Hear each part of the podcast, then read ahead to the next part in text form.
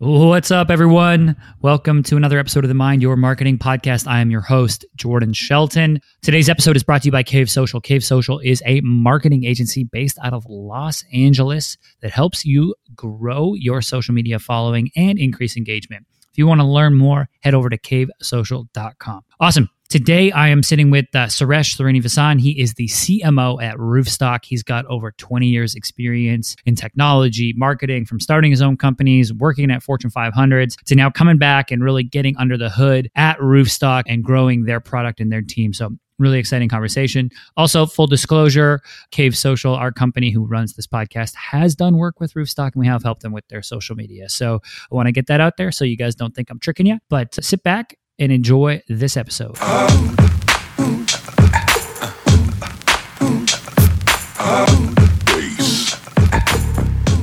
Hey, what's going on, everyone?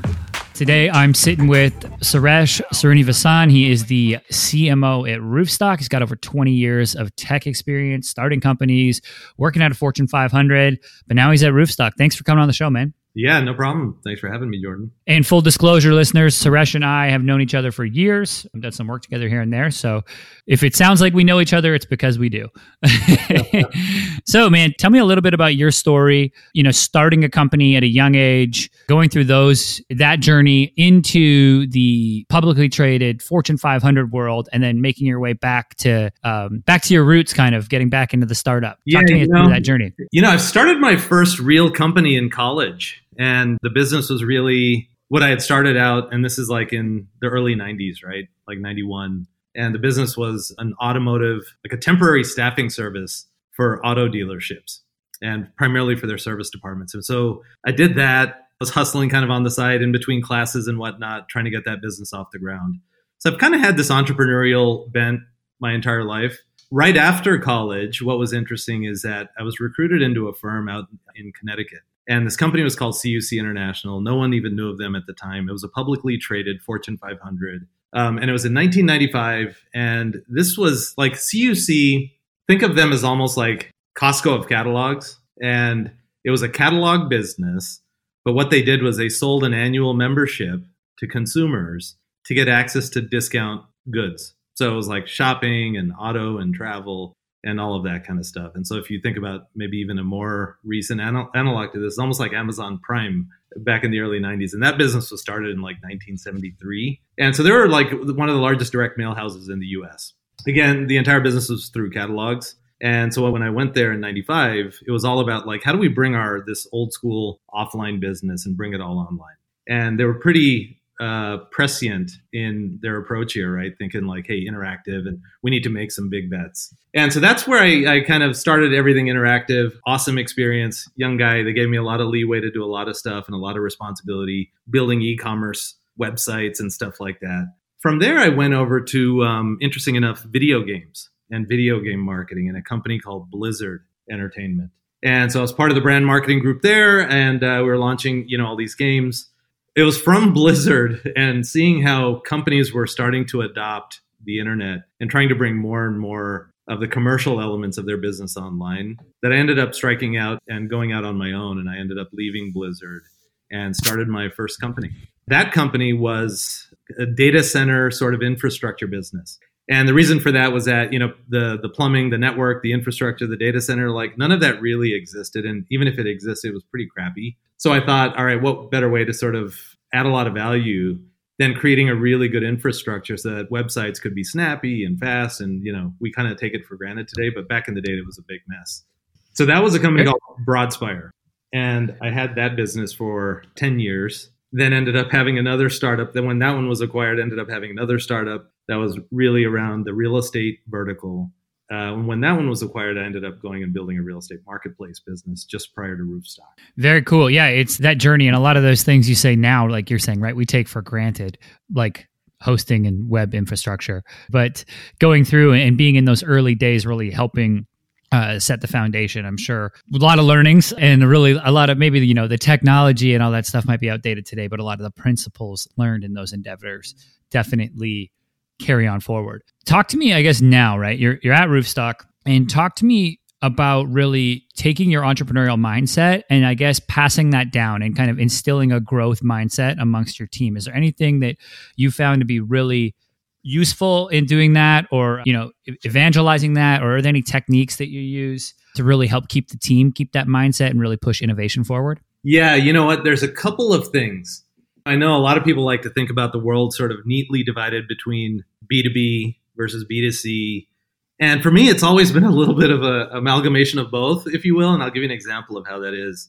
So, for example, with Roofstock, I'm very much in control of our consumer go to market strategy. So, how do we get consumers using our platform to invest in real estate? However, when you think about like marketing and go to market strategy, you have to think about channels, right? Like who's your customer? Who's your audience? What are the right channels to reach them? And inevitably it leads you down this path where yeah, you could go direct to consumer and and if you have massive budgets, of course, you can learn a lot faster. But if you have a smaller budget and you're being mindful of your CAC and things like that, then it's probably you're going to get learnings a little bit slower, right? And just so you're going to have sort of a measured pace. One thing that I always instill in the team is like, hey, put your B2B hat on for a second. And then think about like what's the universe of partnerships that you could go after who could become a really strong distribution channel for you, right? And I think that's something that a lot of people like they don't naturally gravitate there. You do it if you were sitting sort of in the chief revenue officer bucket, maybe, but you might not go there naturally if you're hired in as a consumer go to market strategist in a, in a direct to consumer business. And so that's one key principle I think the team is kind of learning from right now is, you know, how do you do that? What are the right partnerships? How do you approach partnerships? And that's really B2B, right? And that's more of a direct sales outreach. How do you create a value prop for a partner that aligns them to where you're trying to go and then how do you get the consumer ultimately into your platform so we're doing that at roofstock now interesting and it's one of those things right like putting on your business hat and, thinking about okay yeah how does this going to affect the revenue right and instilling that down actually i have a funny comparison it was i worked at lululemon in college right mm-hmm. and in, during that summer and you just see that lululemon's corporate values come all the way down to their retail employees they said act like you own the business right? When in your in your section. And it was this little thing of like, what? Like, okay. And they started thinking about like, oh, can you minimize returns? Can you upsell? Can you do all of these things that just shifted a, the mindset ever so slightly from like, oh, I just I'm selling yoga pants today. Totally. And, and, and that like, you know, people often say, well, I can't really do that. And you know, I, I, remember very distinctly at Blizzard, we were a consumer packaged goods company, right? Like literally, we took CD-ROMs, right? Put a game on it, put it in a box product and shipped it out to like Walmart and different retailers. And marketing was really focused on like what should the box look like, um, what does in-store merchandising look like, and that kind of stuff. And so that's what marketing traditionally did. And I was thinking of it from like, yeah, that's great. That's clearly key focus. But I was thinking about like, hey, how much does it cost us, cost of goods, to ship a box out, right? And it turned out like the cost of goods for a box to ship it out, you know, was like two dollars and fifty cents or something like that. And I was like, hey, you know what would be interesting here is if we wanted to get more profitable, why not like figure out who is a good partner to put an ad inside of a box, right? And they might help us offset the cost of goods. So if we're shipping a $2.50 box out, we might have, and back in the day, it was like LA Cellular or some beeper company that we had a line of products where it was um, like teach me typing or something like that, right? And it was really business and it was like very productivity focused we ended up doing a deal with like LA Cellular and put a beeper ad in there, and they were willing to pay us like fifteen or twenty cents per insert. All right, and that makes such a, a massive, you know, impact on, on the back end. It's one of these things I always say like find a business who isn't a competitor but has the same customer. And if you can go out and partner with those people, they'll not only, you know, amplify your message to new customers, but they'll sell to their customers that they've already gone and have trust with. So it's so important. And that kind of brings me to the next point, which is something we haven't really touched on on this show a lot. It's so important. And that is really affiliates and using affiliates appropriately. Has there been a, a good way that you've seen? Um, affiliate marketing, you know, like a do's and don'ts, a quick like, hey, this is where you should go, or this is what you should look out for when you're really looking to bring on affiliates affiliate i mean it's you can almost enter into the wild west territory right? When right. talk about the affiliate marketing world. I think one real key thing to think about is like what are your company's core values and principles? And find partners who are similar. I think that's one like sort of guiding principle when you enter the affiliate world because it can go any any which direction. Some of it, affiliate partners can get a lot more aggressive with a customer base trying to drive traffic or growth or or registrations or what have you. And so that's super important. And then of course, you know, everything you touched on, which is like audience overlap, right? You don't want to just have a thousand affiliates. You'll you'll find that, you know, it's really the 20% who are doing the heavy lifting and generating the real positive outcomes for the business, not it's not about the law of large numbers really. Totally, that makes sense. It, like you said, I think partnerships is a better way to frame it, and really selecting the few that you really go after and that can really they fall in line with the values of your company. So they're not misrepresenting or or you know coming up you don't want to you don't want to partner with somebody who's a partner with a hundred other companies in the space. It's just exactly. And I'll, I'll give you one example jordan. Like there was a guy on our team who had brought up this idea of putting uh, you guys might have all seen this right? Which is you're on a website an e-commerce website and your your mouse you tend to go and it, it appears to be that you want to exit and you have these pop-ups show up right? And there's companies that specialize in just what is that pop-up? What's that um, modal window look like? And what does it say? And trying to re-engage you. And he brought it up and he's like hey this is a great idea. I think we can generate a lot more registrations and activity through this affiliate partner and we only pay them if they're able to effectively re-engage the customer base. We ended up not doing it because going back to that first principle is like is this aligned to like our brand like core principles? And it just felt way too aggressive to me and what I was pushing back on the team a little bit is should we make our product just more engaging so we don't have to capture someone when they've already said, I'm leaving? We should just make the product more engaging, right? Like figure out like why is a user leaving? What do we not have for them? Don't try to stuff them into your funnel. And so we ended up passing on that even though that could have had some decent lift, it just didn't feel right for the brand. And you can't even measure consumer frustration out of every, everyone hates those things. Like, so that's the part where you can't measure it, right? You go, okay, we got this lift, but then does that fall in line? It's like companies who, um, if you want to cancel from their product, you have to dial in and they like hide that number. Totally. And they're like, look, our churn rate and it's like, yeah, you're, but you're making everyone angry. Right. like right. that's not a value that you want for long-term growth. That's right. it's like anyone who's ever tried to cancel Verizon. Good, good luck. yeah, you're in the endless phone tree, right? Yeah. Now, switching gears just a bit, right? I want to talk about Roofstock and really bringing. So, Roofstock, for you listeners, it's a platform that allows you to buy and sell you know single family homes across the country that are rent ready.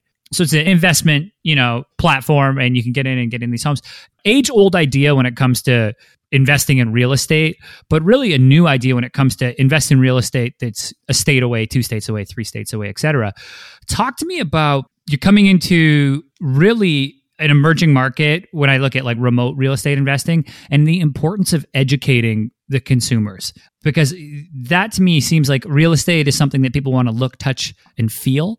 So, really, how has that been and how important has education been to Roofstock's overall marketing plan? Education is extremely important, extremely important, right?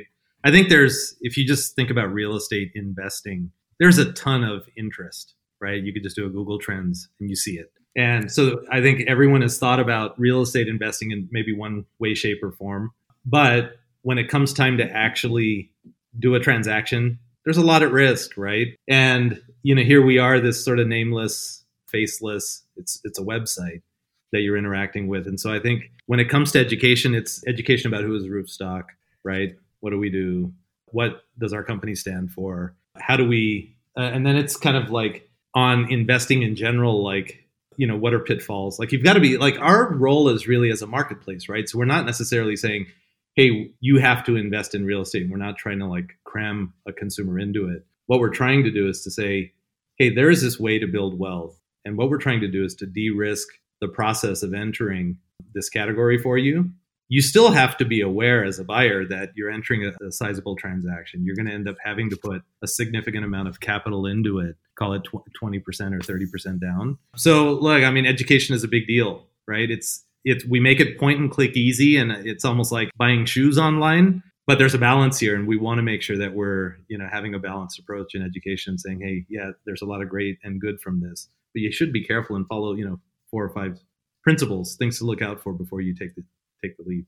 One of the things I've really liked is has been the way that Roofstock has positioned itself and really the company's core DNA that hey, we're going to educate on real estate investing as a whole and we're not just going to continually, you know, talk about our product. So you guys have your own podcast, The Remote Real Estate Investor, which if anyone listening to this is interested in that, definitely go check that out because it's really just you know this vehicle to talk about the best practices when it comes to investing, things to look out for, really helping consumers get more educated. Because the educated consumer, like you said, they're going to go through this is a sizable purchase, right? A sizable investment. It's maybe like you're saying, as easy technically as an Amazon purchase, but financially, definitely not, you know, not buying a pair of shoes. It's a sizable right. transaction. Probably most people's biggest or second biggest outside of their maybe primary residence. So it, that education component, educational component becomes so important. That's huge. Uh, and then the other thing is like we take education a, a little bit kind of a step beyond. I think many companies are doing this, right? Especially they're consumer focused, which is not to just educate and sort of like spread the one to many word, right? Which you can do through podcasts and we're like kind of talking at large and people are, are consuming that. But it's how do you use social media? Like for us, it's not really a customer acquisition play as it is a conversation play, right? And people are consuming and having dialogues about um, a variety of topics, and it could be on Twitter, it could be on on Facebook, in in various groups and whatnot. So we're trying to like you know spread the education, be part of the dialogue, and that's also a little bit different in how we're approaching things like social media than what a lot of other companies are doing. It's I think it's a lot about the conversation, right? One hundred percent, and that's to speaking to Roofstocks social. It's interesting to see on Twitter when you guys, it's like posting something on, hey, you just inherited a home. What would you do? Right.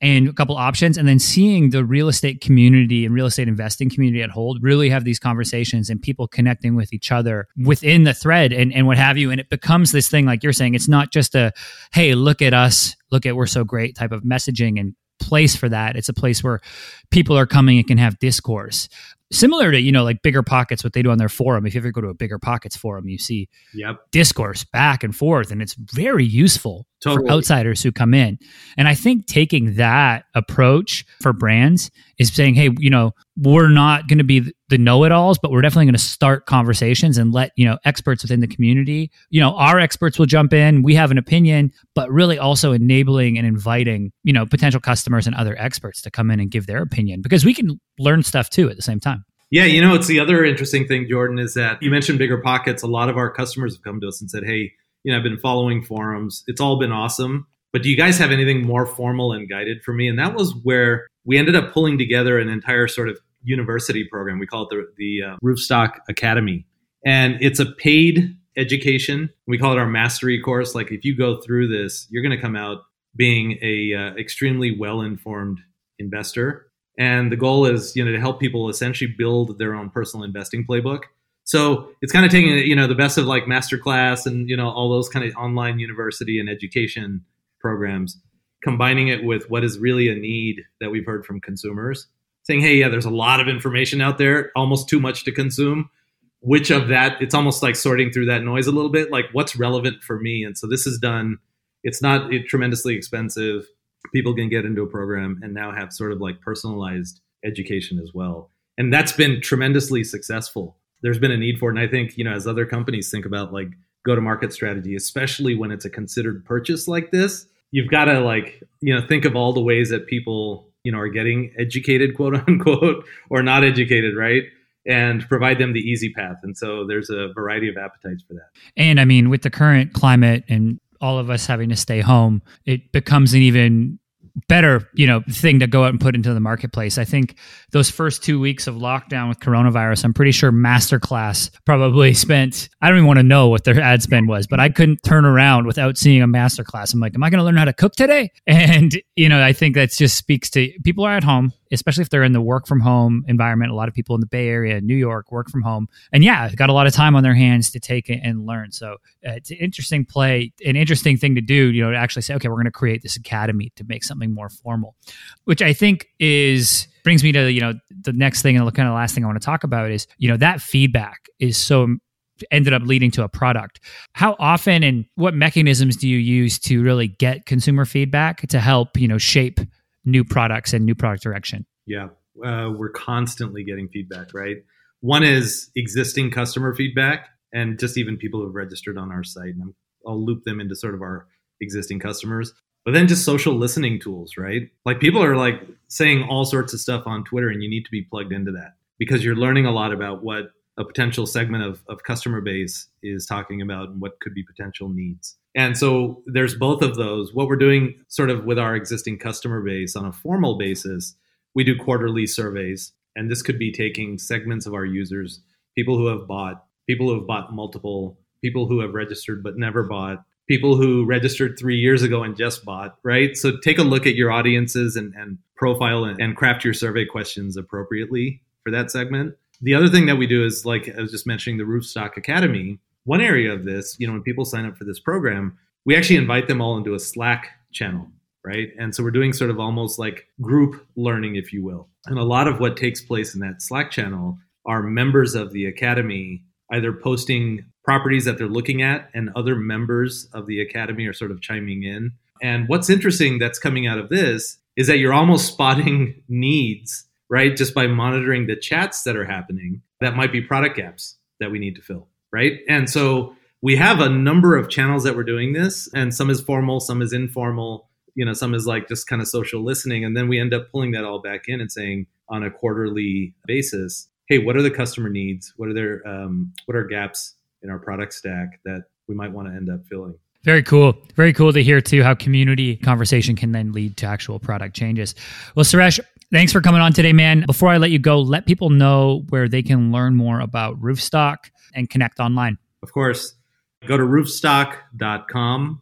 If uh, anyone wants to reach out to me, I'm just Suresh, S U R E S H, at roofstock.com or find me on LinkedIn and let's connect. Beautiful. And guys, Suresh gave you his email. Don't go try to sell him crappy software right out the gate. I, I always have to warn the audience. I'm like, hey, go if you have a real question about real estate investing, send it over, but don't be one of those people. Awesome, man. I appreciate you coming on the show. Thanks, Jordan. All right, everyone, that's it for the episode. As always, please hit like, share, subscribe, all that good stuff at the bottom of your podcast app. And I will also link to Roofstock and Suresh's LinkedIn in the show notes. So make sure to hit that if you want to connect with him. I'll catch you next time. Um,